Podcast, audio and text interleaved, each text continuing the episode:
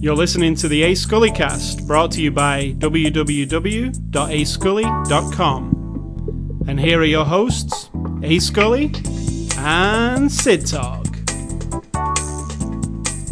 Good morning, good morning, good morning, good afternoon, good night. and good morning. Only one of those is correct. It is. I think it's the good night se- section. Good night then. Goodbye. Have a nice night. Goodbye. See you all later. End of conversation. It is. What um what were we talking about? What was the before the show? Uh, hmm. very random, random stuff. You talked about listening to podcast tips. I didn't really talk about anything except my Sims. I was watching myself as a Sim do yoga. I said, I'm doing yoga, but I don't think that counts. Yeah, I don't think doing yoga in a video game actually counts to the Unless it's like yoga. VR, in which you're doing it, but I'm not doing it. My sim is doing it for me. And yes, she kind of looks like me. If you want to know how nerdy I am about The Sims, Um, how is the new expansion pack for The Sims that you're playing? it's fine. I got I got laundry stuff, Laundry stuff, so it's very exciting. riveting. Yeah. Riveting, yes. It's it's always fun. So you- what? It actually adds the ability to do laundry. Something Correct. in real life is a chore and boring. Something that you think is boring because you're the one who does our laundry. So unfortunate for you. Well, it's not exactly thrilling, is it? I mean, I don't do it. I'm not great at the laundry. I will, uh, I have no rules about it. I will shove it all in together. And some people right now are screaming or wincing or vomiting from the horror of it all. But yeah, nah, I just wash it all together. It doesn't matter what it is. And then uh, dry it all together.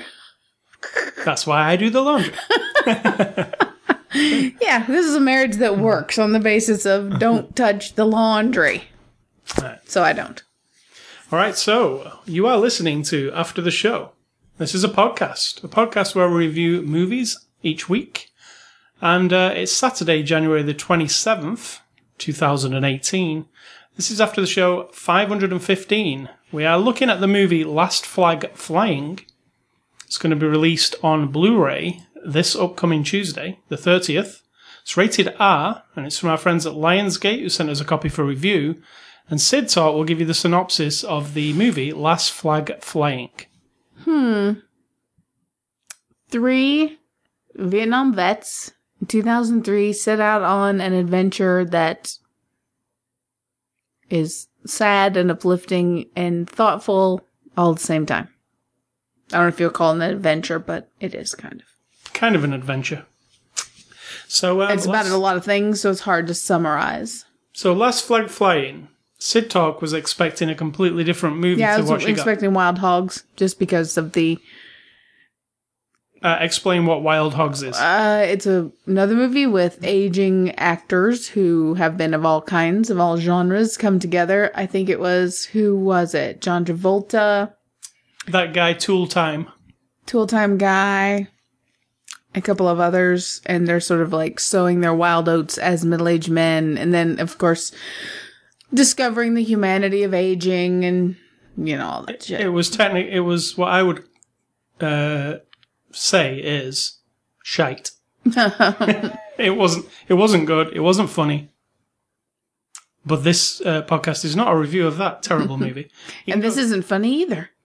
No, it's not. Well, this is classed as a war comedy I on meant this. I meant this podcast. oh, yeah, this is definitely not funny. and all, my parts are funny. Yeah, hilarious.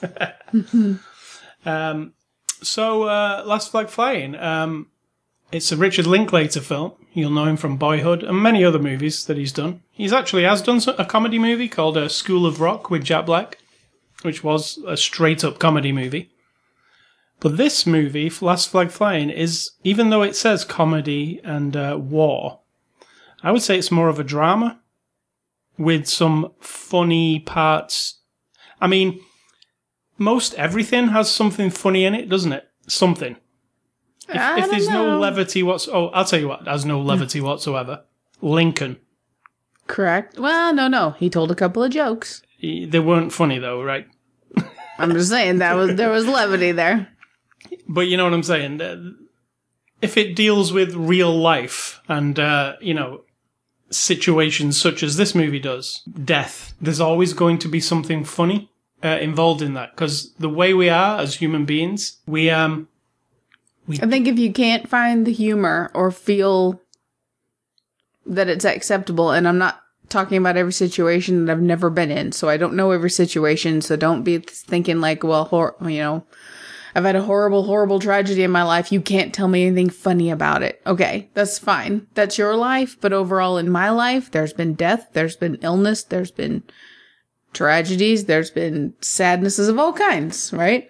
And yet there's still always something to like drop your shoulders and kind of like get out of yourself and look at it a little different and find the that in this moment it's okay to laugh or even at that thing that seems so horrible. I mean, that's just that is life. True. And that's kind of what they're digging around here. Yeah, so this movie follows um, this group of men on a road trip of sorts across America. Well, not across America, from one place to another. It's not very far, is it? Um, and yes, there will be some spoilers here. You said it in the synopsis, and or did you say it in the synopsis, or was you more vague? I was vague.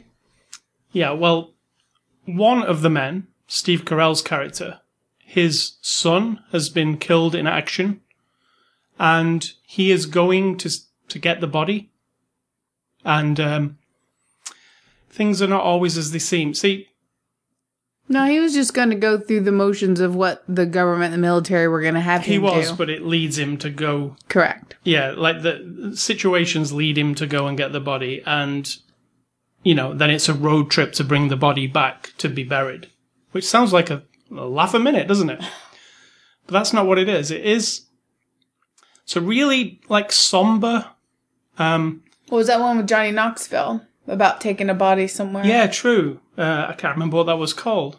That was quite good as well, wasn't something it? Johnny Mister. I can't remember what it was. Johnny Knoxville was really good in that. Actually, that was like a road trip coffin movie. And then there's always Weekend at Bernie's, but there's no coffin.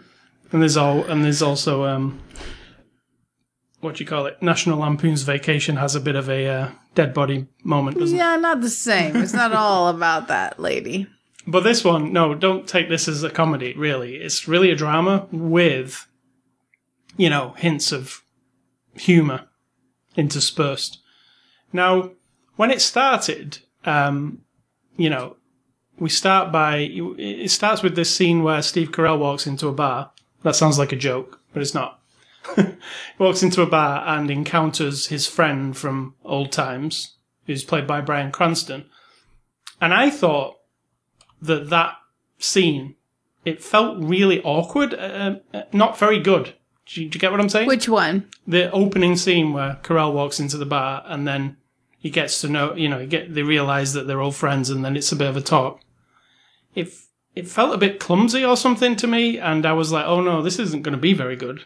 I disagree. That was fine. And Cranston was being very um Bigger than life. stage play type acting. He did that quite often, but I didn't mind it after a while. I kind of got into that. That's his character. And that's exactly what I'm saying. Like at first, it was a bit jarring. I was like, "Oh, is this one of those films where it's all in this bar and it's just like a monologue type thing, you know, that could be done on a stage?"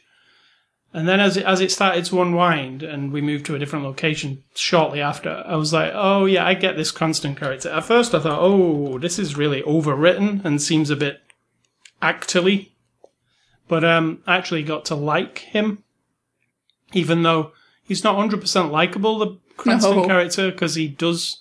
Well, he's likable if you like a guy who just says what he means and doesn't really give a crap. Which I do, You do like a character, but I know like- that's not likable. But you also know that this character is also a little bit too much, right? He's.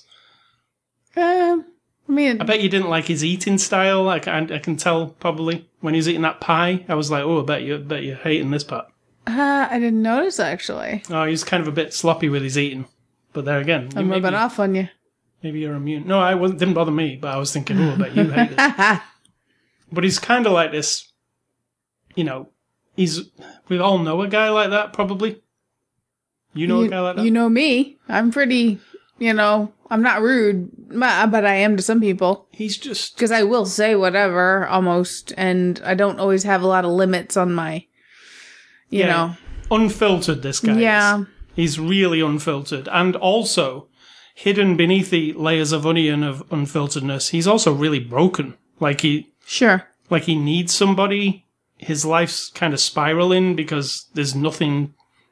You know, he's an alcoholic. He, you know, you can tell he's not very happy. And Carell turning up, and Carell's the opposite to him. He's like um, very quiet, kind of timid, shy almost kind of guy. And um, I, you know, I thought that was played really well. Eventually, they meet up with a third friend, who's Laurence Fishburne's character, who it, they were all soldiers together, and Fishburne's character has decided that you know he's found God, and he's he's all he's ashamed kind of of the, the old days. But then the whole film is really them all connecting together, and there's kind of some value in what they did, and like there's a camaraderie that can never be, you know. It tells it's a lot of real stuff here, isn't it? Like people who go to war, they form they, you know, they form this bond together, and then it all ends, and then you're kind of in your standard existence of a life on your own, and you know you maybe don't see those people ever again, and you're all kind of broken in a way because of what you did, you know, because it's not they don't go into detail. These two, these three soldiers, they do a little bit, tell some stories, but you know. Probably didn't. It probably wasn't very nice being in Vietnam, right? Which is where they were I think that's an understatement. and um, you know it has to change people. So Any war, every war, but yeah. yeah, and the other layer on top of this is Carell's son is a you know twenty year old soldier who's 21. been killed, and um, you know it's like cycl- cyclical. Is that the right word? Correct. Yep. Yeah, like you know, we just, you know, it says it tries to tell us, you know, America or, or any country, like it, it grinds this war machine. It sends these people out. You know, it, brainwashes soldiers into like, why are you going to do this? You know, blah blah blah, and then, but it it's not hundred percent the movie's message.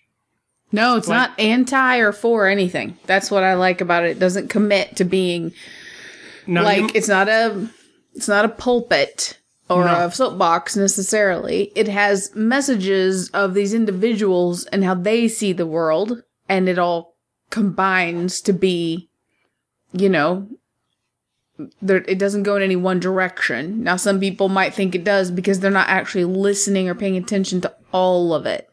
You have to really listen to everybody and all their stuff, all the nuances of the dialogue, and then you get that nobody's saying this, this, or this are bad or good. The only thing that is said that is definite is that war is bad. yeah, war's Uh, bad. understatement, but I mean that's kind of the idea. And then, I but it's not an anti-war film or anti-military at all. It's none of that. it's almost, uh, it, yeah, and it's very. But I can see how people would think that. It's very respectful to the mil- military, though, as well. Apart, Very. apart from, you know, there's a there's a moment in the film where Carell, whose you know son has died, is lied to by the military to make him f- not feel as bad. Which then you, that whole thing of so your son dies, and then they come and tell you, and you say to them, "How did he die?" And they act, the way he died isn't actually that. How would you what would you call it? It wasn't like in the line of duty necessarily. No, it it's was- just that if you, however you think of it, and the military would think of it this way, that he died because he wouldn't have died if he hadn't been there. Yeah, he died because we sent him into a war. Exactly. Therefore, he is a hero, and, And it- so And it just so happens the son, it wasn't an action. It wasn't like during a battle he got sniped or something like that. they said he was ambushed and saved some people, and that seems to be the general story that they tell people Yeah, to when something not as to make it easier for the grieving person. Like, look, your son was a hero, he saved these people and died in the line of duty is better than saying, well, they were all just having a drink and one of them got shot. You know? I don't know if it's easier. I Well, mean, it's no, I, I, I disagree. I don't think it's easier either, but I think it seems like the way to go for the military, but it's terribly wrong, right? It's terribly wrong. You should, no matter what, the truth should be told, shouldn't it? Even if if Well, that was another one of the lessons of the movie because that's what Cranston thinks, and then he's faced with the rea- the truth about the truth, and that Yeah. there are times when your agenda to tell the truth and your guilt or your whatever it is is less the truth of what you want to tell is less important than the person holding on to the lie. And so you have to it's a situation like case by case basis. and um, you know is I I my personally I feel like lying to the you know I mean, it's hard. You can't really say because you don't know, but yeah. seems like the wrong thing to do. Like Mm. so say say it was a bad thing. Say um your son died because he wasn't paying attention and somebody sniped him. He was actually clowning around and goofing off. Now But then again, he wouldn't be there if he wasn't a soldier and hadn't committed to being a soldier but and sent to war. But should the parents be told, well, he was just being a dick and he got killed because of it? Or should they say, well, no, he was a hero? Just because that sounds better. I think it depends on the family, actually. You know? To me, it, it just seems very, very wrong. And when that guy was, you could, well, also, the guy who's, But then we've never experienced this, so we don't know. no, but also the guy who um, was told to tell him what happened is just a guy in a chain and a line, isn't he? Like, who's been told to say whatever you have to say, is the line what you're told to say? Mm-hmm. You know, i'm not a person. He's not a person who was with him or a person who knew him. Even it, it's it's weird. It's a whole weird situation, and um, I, f- I found it interesting the whole scene where um, they were saying like, Carell said, "I need to see my son now," and the guy say, "Well, you don't want to see him because he was shot in the back of the head and that doesn't have a good." You know, the face might be messed up or whatever. And he's like, "No, I really want to see him." And then I was, um, when he went to look at him, I was like, that's a really hard decision, right? It's not not a decision you can make in a split second, I don't think. But Not unless it's just something as a person you've always just thought that, you know. and the guy said, you know, if you look at it, you won't be able to unsee that. And I think that would, I think that would be the thing you would remember, wouldn't it? Because I, my grandma died, um, and she was in hospital, and I have lots of memories of me and my grandma. But the night before she died, I was ta- as a, as a child taken to the hospital to see her, and she was terribly ill, and she was uh, jaundice, and that is what when you, if you say what you remember your grandma, I remember her lying in the bed being jaundice. Mm-hmm. I don't remember a. The first thing that comes to mind is always that, not oh, it was great, like making a cake with my grandma on a Sunday afternoon. So But you're a little kid. yeah, I know, but I'm an doesn't it, don't we operate the same even as an adult brain? Nah. I mean, I mean, I if- can speak from experience. No, I was with my grandfather the moment he died and my father, and that's not how I think. That's not my immediate thought of either of them. Like, not immediately. Hmm. It's woven into the story of their life, but no, it doesn't just pop into my head first. And I was like literally right there. So I think it just depends on your age because I was an adult. So I don't know. I think that's why it brings up really good topics that a lot of times you don't see in a war movie or a comedy or a drama. These really uncomfortable, like, is it okay to be joking around and being kind of like the Cranston characters kind of vile a, a lot of times in this situation where you've got your sadly dead son in a box right next to you on the train and you're all laughing it up. Like, that's a situation where a lot of people would, because of pomp and ritual and what they think other people would think of them would be totally against. Like you don't sit there and laugh and you don't joke around and this is it's unacceptable. Whereas in this situation, these people are just coping. And that's one of the things I really liked because Cranston's character, you could think, oh, well, he's harsh and he's like vile and all that stuff.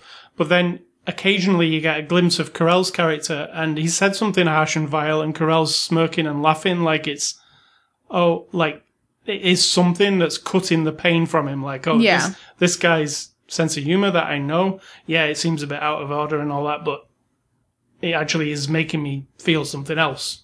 So you do see that in the movie. It's quite interesting. Um, and also with Fishburne's character being a man. I said to you, it was a really good performance because it felt like a person who has changed his life by becoming this preacher and playing the straight and narrow game. Stopped drinking, but underneath, when he's interacting with his old friends, the real man, which is the man he is, pokes through every now and then Yeah.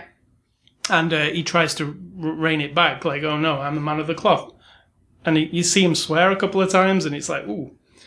So, um, yeah, it's an interesting movie. Um, it has a lot of, you know, when I don't like a Spike Lee film because it's full of like political agenda and all that stuff. This does feel like it has some of that sometimes, a bit, little bit, when it shows you the TV True. footage of Saddam Hussein and stuff. Um, but then it doesn't go too far, you know? Uh, I, I also felt like a lot of this movie was um, like ad libbed and uh, improvised. There's a lot of scenes that just felt. See, um, Linklater did Boy- Boyhood, which was nominated for the Oscar that year, and that movie was mostly um, improvised. So I know for a fact that he likes that kind of thing. And a lot of the scenes in this where they just sat talking, and you know, I'd say 95% of this movie is just three blokes talking, right? Feels like it, yeah. And um, some people might say, "Oh God, how boring," but it it's really low key. It's not exciting, but you feel like you get to know some people, which is what I like about drama movies. You know, it doesn't necessarily have to be a big action sequence or some. I mean, it does get a little bit. Does it ever get goofbally? Maybe the little U-Haul truck thing and the woman reporting them and stuff. You know. Yeah, try It. yeah. well, that's where it kind of for me that I don't know it- does that that that bit didn't seem fully real or something that f- a bit movie like but uh, in general it's just three guys. They're just traveling. They're either in a car a train or they are where else are they? In a restaurant or walking down the street. And cell phone store. It was 2002, 2003, so cell phones were like a new thing, and they're, so they're buying cell phones. they introduce cell phones in this uh, in in you know yeah they all go and buy one. I, I thought there was going to be more to that than just that scene of them buying them and then walking along you know thought it was going to be some kind of big device that they had the phone but um so moving on to the cast here bryan cranston plays sal nealon um you can have your opinion of bryan cranston. I'm not usually a huge fan of Bryan Cranston, as you know, and I think this time, even though there was that, he's overthinking it as a performer being that guy. There are many shining moments of that that guy. That is overly foul mouthed and cutting and too abrasive and kind of scary because you never know what he's going to do. And yet, ultimately, he actually has everyone's best interest at heart. And I think that comes through. And I thought, I mean, I was, I'm more like, okay, Cranston, Cranston's all right. Yeah, but he it, um he's definitely got that theatre kind of actor delivery, hasn't he? You know? Yeah, like he's overthought it instead of just being it. Yeah, slightly. Yeah, that's that's how I see him. Laurence Fishburne plays Richard. Mule. I like Cranston, by the way. I, I love Breaking Bad. It's one of my favorite things. Um, but I'm not the kind of person who's like, oh yeah, Cranston can do no wrong because, I mean, I saw Godzilla. That wasn't great, Godzilla. was it? You know. Godzilla. And I'm trying to think of other things we saw him in where I was like, eh, I could take him or leave him, you know. But uh, Laurence Fishburne plays Richard Mueller.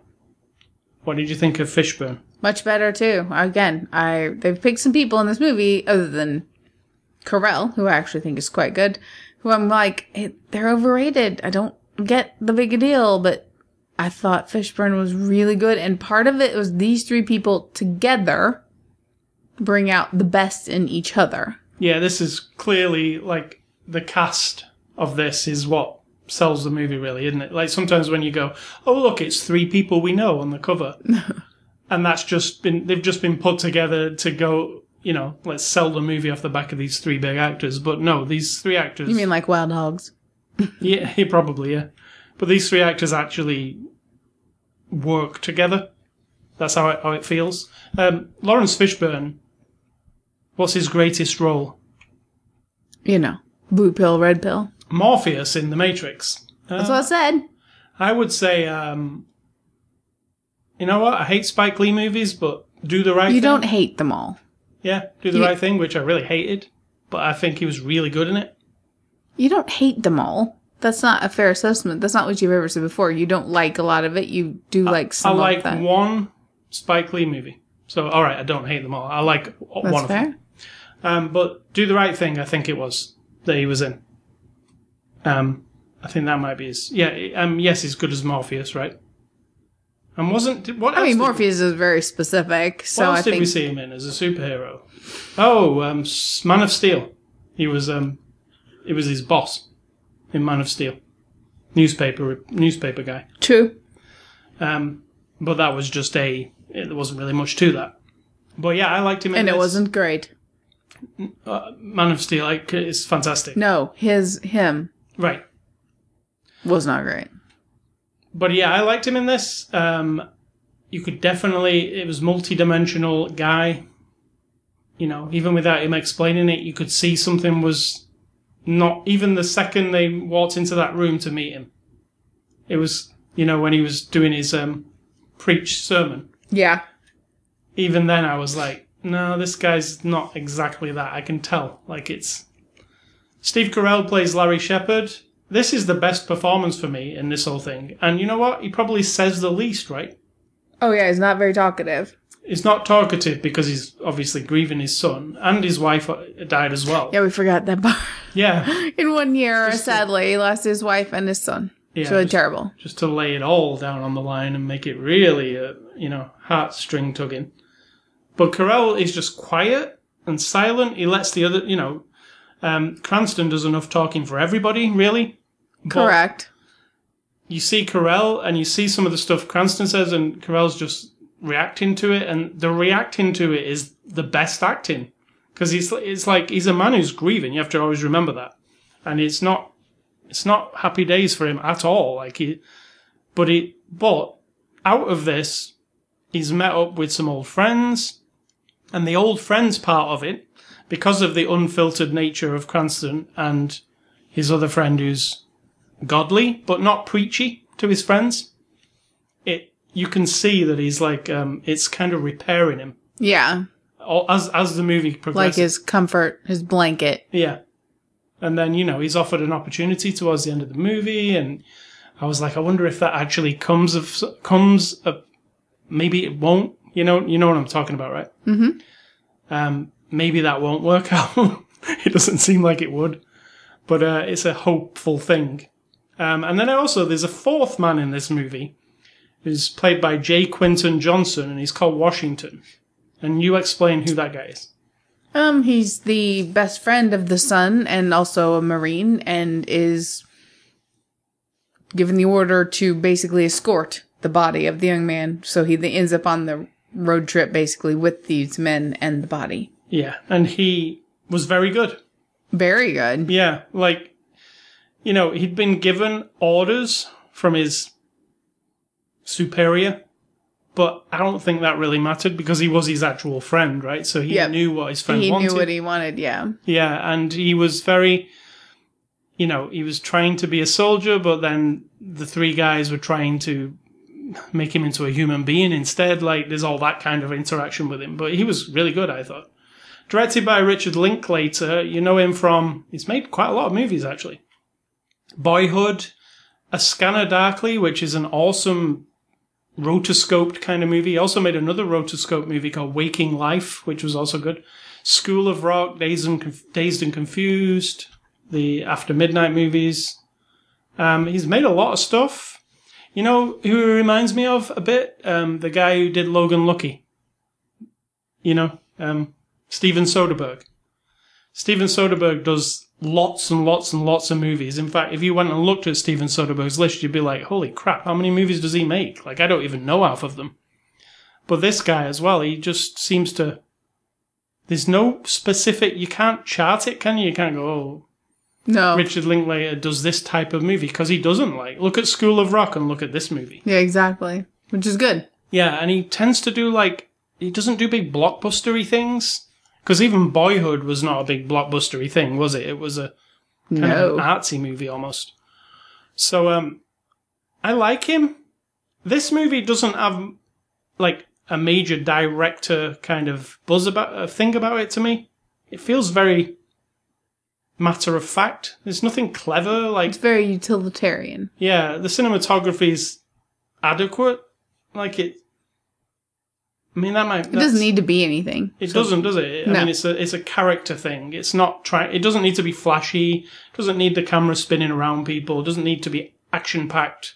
The soundtrack's really, um, the the score and the soundtrack is very low key as well. There's nothing that really stands. There's a Bob Dylan song at the end, but aside from that, it's very. There's not a lot of music even. Like it's Mm-mm. it's pretty matter of fact. Here's these guys, and I think that works. But you know, Boyhood. If you go back and look at Boyhood by Richard Linklater, that's got a very there's something about that the way it's made, and there's where you see like a director directing. Whereas this, it's you know, it works. Let's say. So uh, the Blu-ray, Rave. That's a rave review of the drive. It works. It's good. Yeah, but it's you would I could show you this movie, not tell you it was directed by. You would not guess who Correct. it was directed by. So maybe that's a good thing. Um, the special features on this Blu-ray are deleted scenes. There's a making of, which is about 15 minutes long, which is actually pretty quite good. There's outtakes because, like I say, there's a lot of improv here, and there's a, a Veterans Day featurette. So uh, there's those are your extras. Um, nothing mind blowing, to be honest. That making of was what I kind of expect from these kind of movies. But um, that's your extras. So conclusion on uh, Last Flag Flying. I really enjoyed it. and I enjoyed it. Um, I would, you know, when I say some sometimes um, I'd recommend this, and you say I wouldn't recommend this to anybody.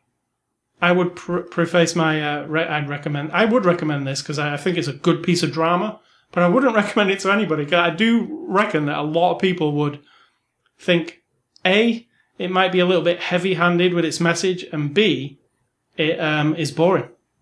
You get what I'm saying? Yep. Um, so you have to specifically be into like drama and, like I said, the movie is two hours and five minutes, and the majority of that is three blokes talking. if if that sounds interesting to you, I don't think. I think you're really not giving it a fair shake. no, I like it. the, and. I know you like it, but by saying that, it doesn't.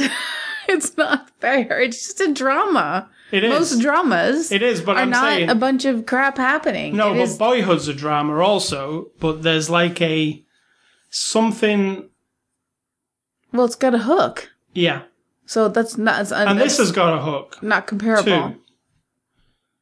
Does it? Well, the hook is the death, right? And uh, No, the- it's the- just a standard story of a man grieving and needing some support, and then it's a road trip buddy movie dealing with grief. I mean, there's nothing new or special about it, really, except it's well done. It's just like any other drama where people are. I mean, if you think about it, Silence of the Lambs doesn't exactly have like high action. It's a little bit grotesque and has some big ta-das, but it's also a lot of just weird quietness, you know? So I'm not sure if that's a measure of anything. So I really like this movie, but um, you do, but you're not giving it a very good description. but you, as the other person on the other end of this, yes. your mileage may vary. Is what I'm saying. it's always like that. Hmm? It's always like that.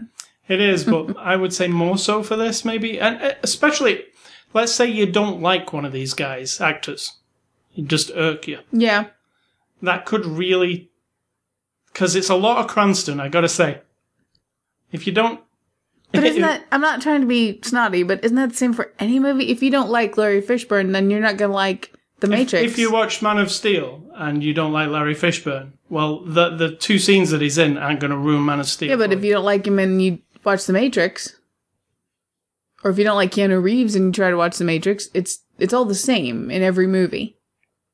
If you don't like the performer, but I don't particularly like Laurence Fishburne or Cranston, and yet I watched this and enjoyed it. Right. So, So- we have a differ of opinion here. So Yeah, but you're good. what I'm saying is you're incorrect. That just because you dislike a performer. Oh, no. You can't be incorrect with your opinion. My opinion is this, and your no, your is- opinion's not accurate because I've just given you an example of how I didn't like a person and then I watched a movie.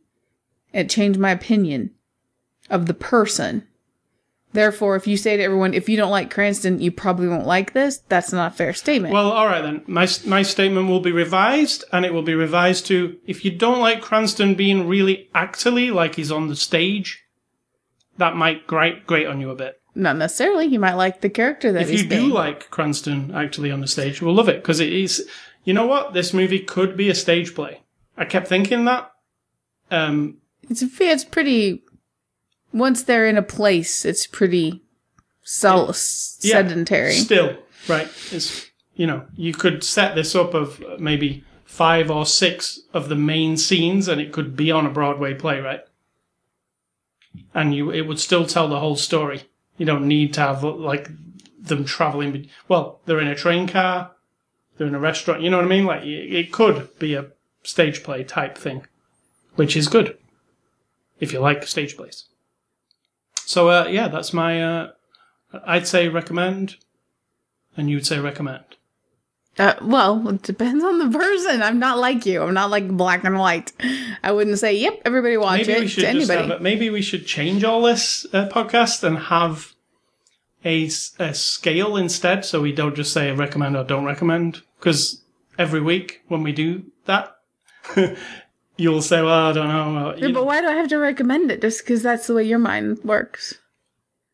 I don't No, think. I'm saying uh, I every week I bring up should we recommend or should we not recommend, and every week uh, you it'll it'll boil down to I either recommend it or I don't recommend it, or I don't know. You have to get, make up your own mind. right? So then there is no point in that scale. So maybe we should just have a number scale or a star scale. Or Why are you talking like- about? Because I put a number on every review. uh, this gives me a, th- I give this a three out of five, or you know, no, because I think your opinion of recommendation is fine. I just don't believe that it's reasonable because So, uh, as a listener, if you'd like us to have like a, because maybe you don't read the um, actual review on the website, and this is your, you know, I know people just listen to this podcast. I'm not sure if I'm not sure if you're solving any problem by replacing your recommendation with a number. I'm just asking the listeners to email me hmm. whether they would like a number. And I'm not sure why you just started doubting it to begin with, because you like to say whether you think someone should see a movie, and you know people who like to be told what to watch, for God knows why, but they do, and they'll take your word for it. So that's something that is interesting to you. To me, it isn't, because if someone tells me to watch a movie, Nobody. I'm ever- like, why are you tell telling me to watch something? People This- do because I know a lot about movies. People Mm-hmm. often say to me, "Can you recommend a movie?" They ask me that too, and I say, "Oh, it's really tough." here's some movies I like, and here's what they're kind of like. So go watch them and decide for yourself. And I'll usually say, "Well, these are the last four movies I saw, and uh, the the you know this one and this one were really great, and this one, yeah, I was in the middle of, and this one I disliked." You know what I mean? and that's supposed to encourage or discourage them.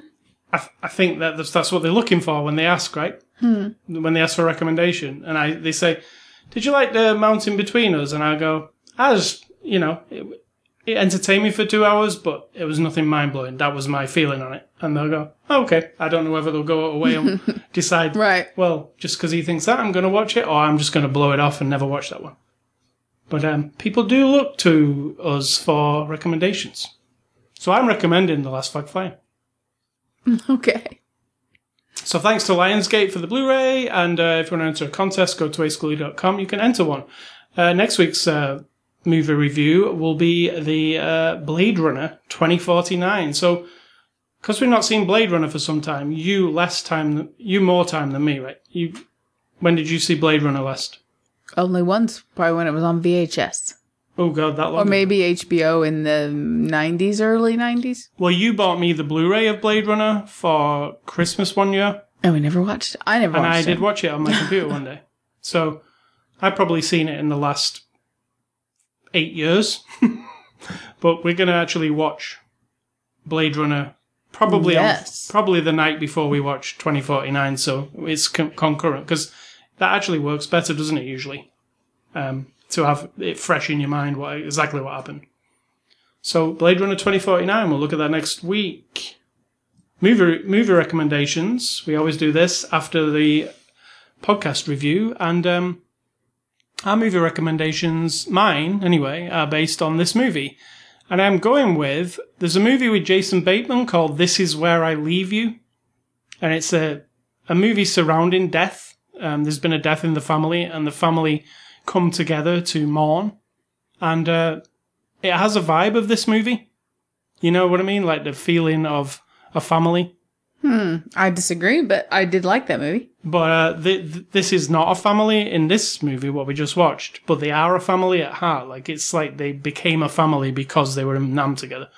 But uh, this is where I leave you. And my second one is a Steve Carell movie called Foxcatcher. And Steve Carell is very, very good at being a very quiet.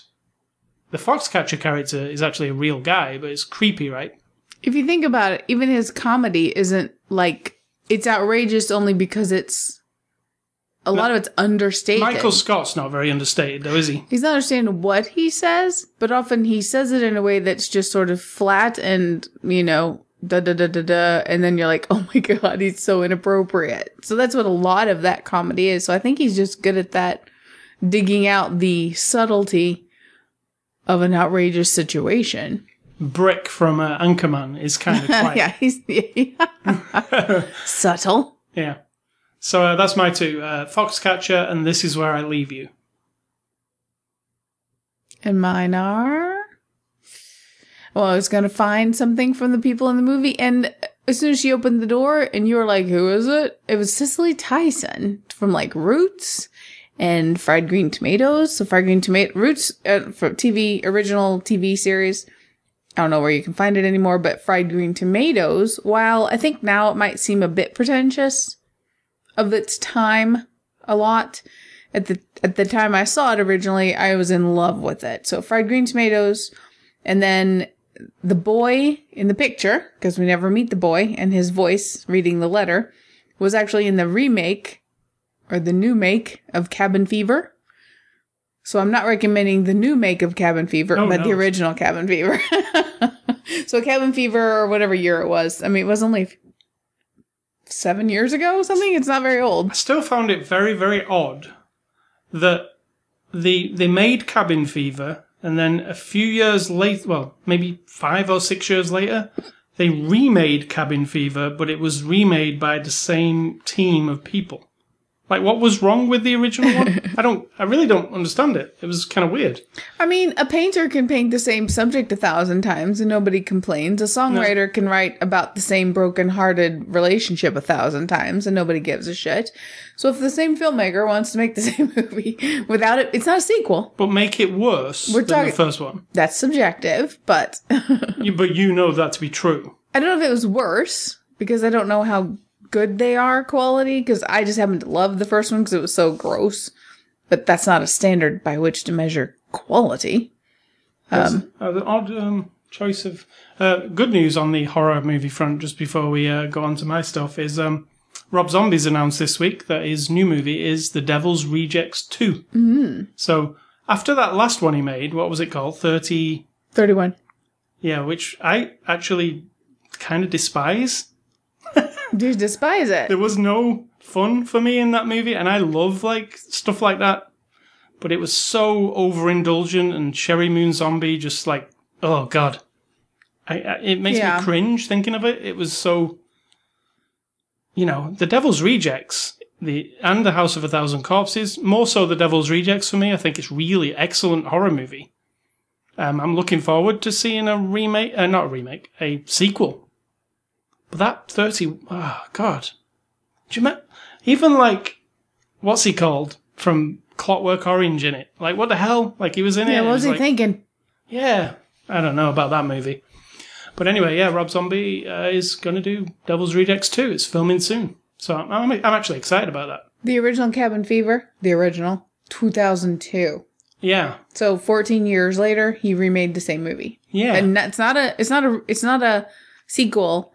And it's not a remake like we're gonna modernize it. It's just actually a remake with a few variant. I mean, obviously some of it's different, but it's Not like much. Pretend not- that one doesn't exist for a minute. Yeah. So, uh, games and A Scully stuff this week uh, on our while the X Files is running. I wanted to take a, talk about the X Files each week. So, we watched this week's X Files, which was um, more of a comedy kind of uh, episode. It was called The Lost Art of Forehead Sweat. Um, so, Sito, what did you think of this week's X Files? that was really fun.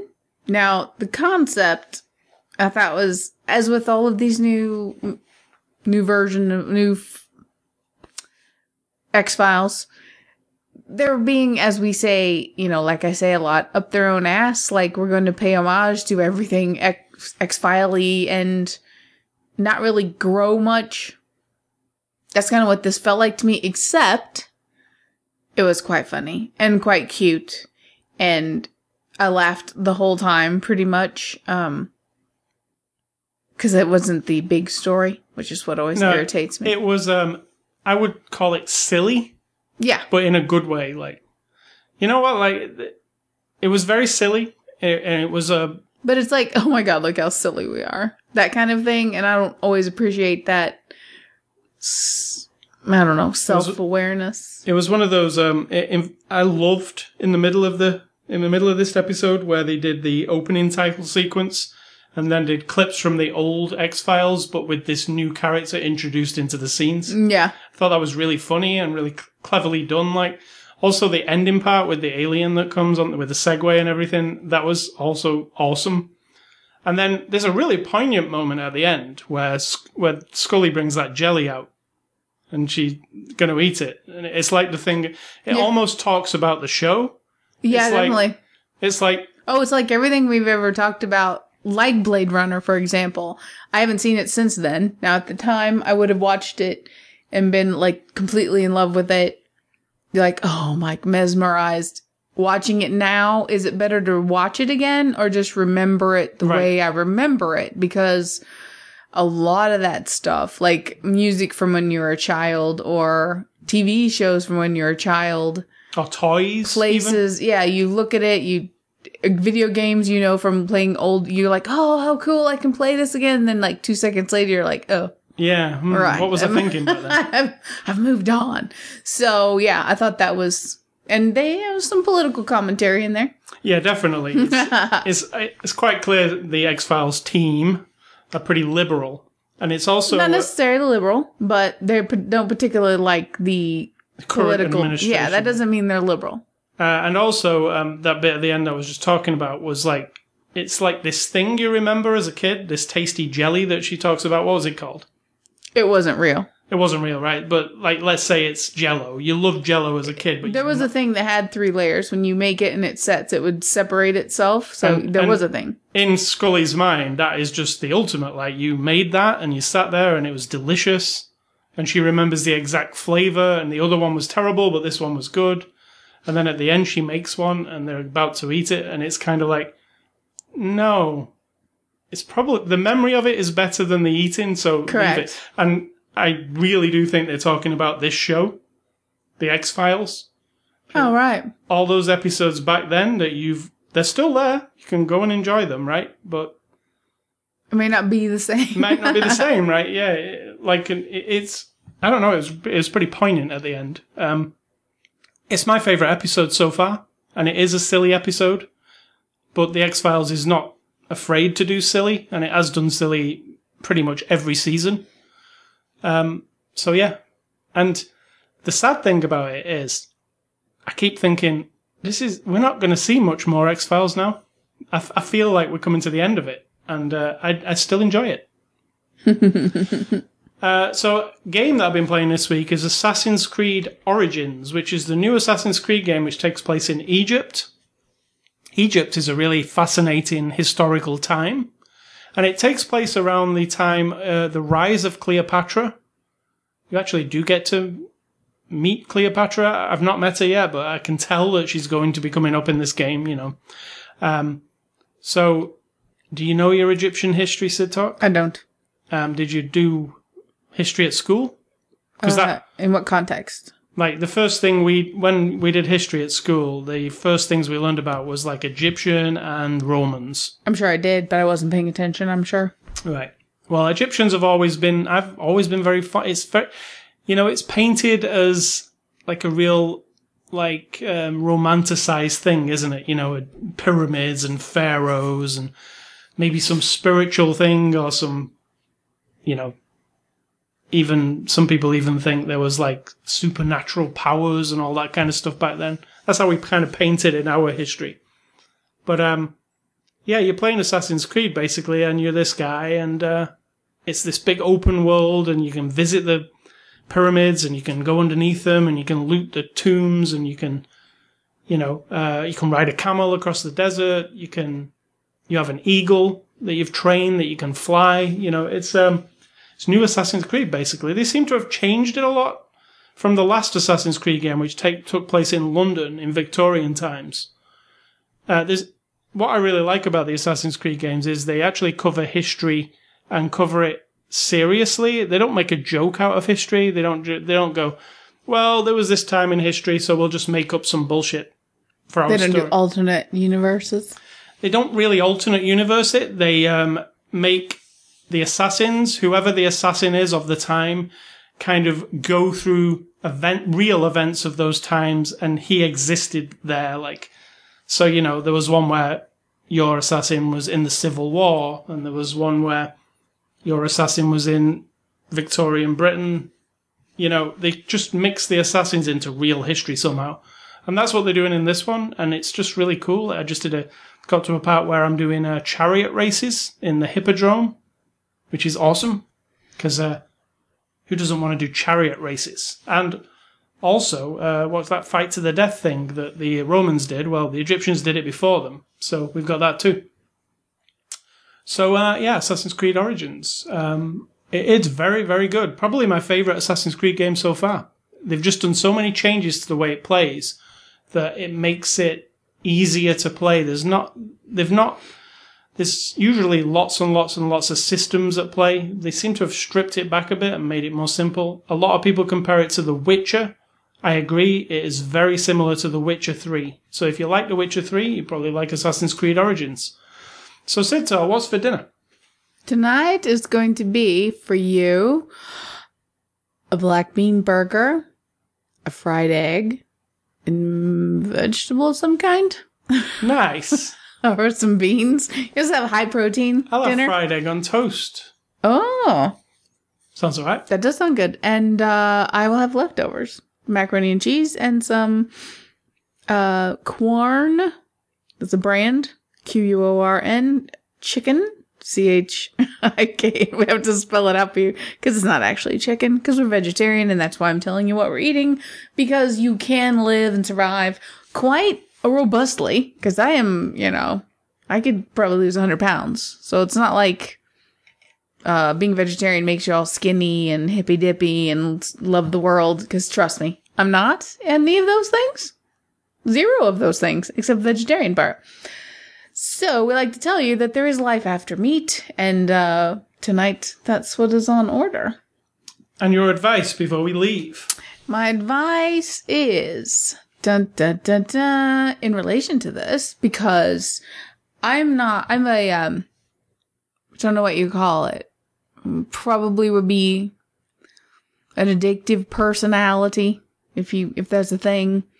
I'm orally fixated if that's a thing. I've either got to be and he said it in this movie and I was like, "Yes, that's it." That's like the thing. Either have to be talking, eating, drinking, sucking on a cough drop, chewing gum, biting my lip, biting my fingernail, something. That's orally fixated. It has nothing to do with blowjobs. So don't think that. Oral fixation is like psychological problem or hiccup where you need that. I don't know what it is. So for me, I love eating food, but I need to be healthier. I'm 50 now. And so I'm trying to not eat lunch every day. And that's it. That's all I'm trying to do is just don't I don't eat breakfast anyway, and then just don't eat any lunch, drink some coffee, tea during the day. Like today, I had some Cheetos because I was out and about. And I had some cheese a little bit ago before we started this, but And then you were like, oh, is it this? Is it fasting? And you were trying to label it. I'm like, don't fucking label it. As soon as you name it, I will quit. If I name it and I give it a thing, like a, like a structure, I will quit. I won't do it because I don't, I can't. I have a brick wall in my brain about that kind of shit. And if you say, oh, I'm going to do, you know, daily fasting for 18 hours. Well, then on this 14th hour, I'm going to be like, I really want a Cheeto. Fuck it. I'm eating a Cheeto. I'm done with the fasting, right? I'm done. I've quit. I'm not, I'm not a person like you who sees the end goal and that's enough. That's not how I am. I'm more like, yeah, just breeze on through it and whatever floats my boat. And for the last week, I haven't actually I had Cheetos yesterday again because I was de- judging a debate tournament for the high school. And on a day when you're just like hanging out there all day or all afternoon and then today all day, food just comes into your mind. So I had some Cheetos and some coffee. That was about it. But overall, not com- not thinking about eating lunch, and I'm not thinking about fasting. I'm just doing the thing where uh, I'm just gonna eat lunch and eat some supper when I get home, and that's it. I didn't actually eat anything this afternoon. I just, when you were talking about that, then I was like, I didn't even have a snack. I just had some. because we were watching our movie and we had tea. visitors and yeah. Yeah. So if you're if you can't figure out why you can't stick to a thing like oh I'm gonna do keto oh I'm gonna do high low carb I'm gonna do high protein and then you do it for a little while and then you don't anymore because at some point you something happened and you call it a failure I don't call it a failure but um maybe it's maybe you're like me and if I get on a scale I'll give up if I get on a scale and you say to me, Oh, you've lost two pounds, I'd be like, Only two fucking pounds? I have not eaten lunch for a month. I give up. I'm not doing it anymore. So that's how my mind works. And you, I, I'm old enough now that can't change. But what I can do is realize, yeah, if I don't think about it and I don't label it and I don't measure it and I don't structure it and I just do it, like shut up about it and just do it, that works better. And as soon as you start giving me these little boxes and tick boxes and lists and, you know, names and stuff, then I'm like, oh, I can't do it. I can't do it. So maybe you're like me and whatever it is could be a thing that you want to do. But for me, it's about being healthier, like, you know, food wise, definitely need less Right. calor not calories less um things that cause inflammation. And even that if i try to guideline that i'll just give up on that too. But you know just cut everything in half maybe. Don't eat at lunch blah blah blah. And before i know it three months will pass and i'll be doing doing it. So that's my advice. Three months will pass and you'll lose two pounds. i won't know because i'm not weighing myself. So All right. So uh, if you want to visit my website, it's ascully.com. You can catch us on Twitter and Facebook. You can also catch us on this podcast on the iTunes Music Store, the Google Play Store. Go to the RSS feed, ascully.com slash podcast.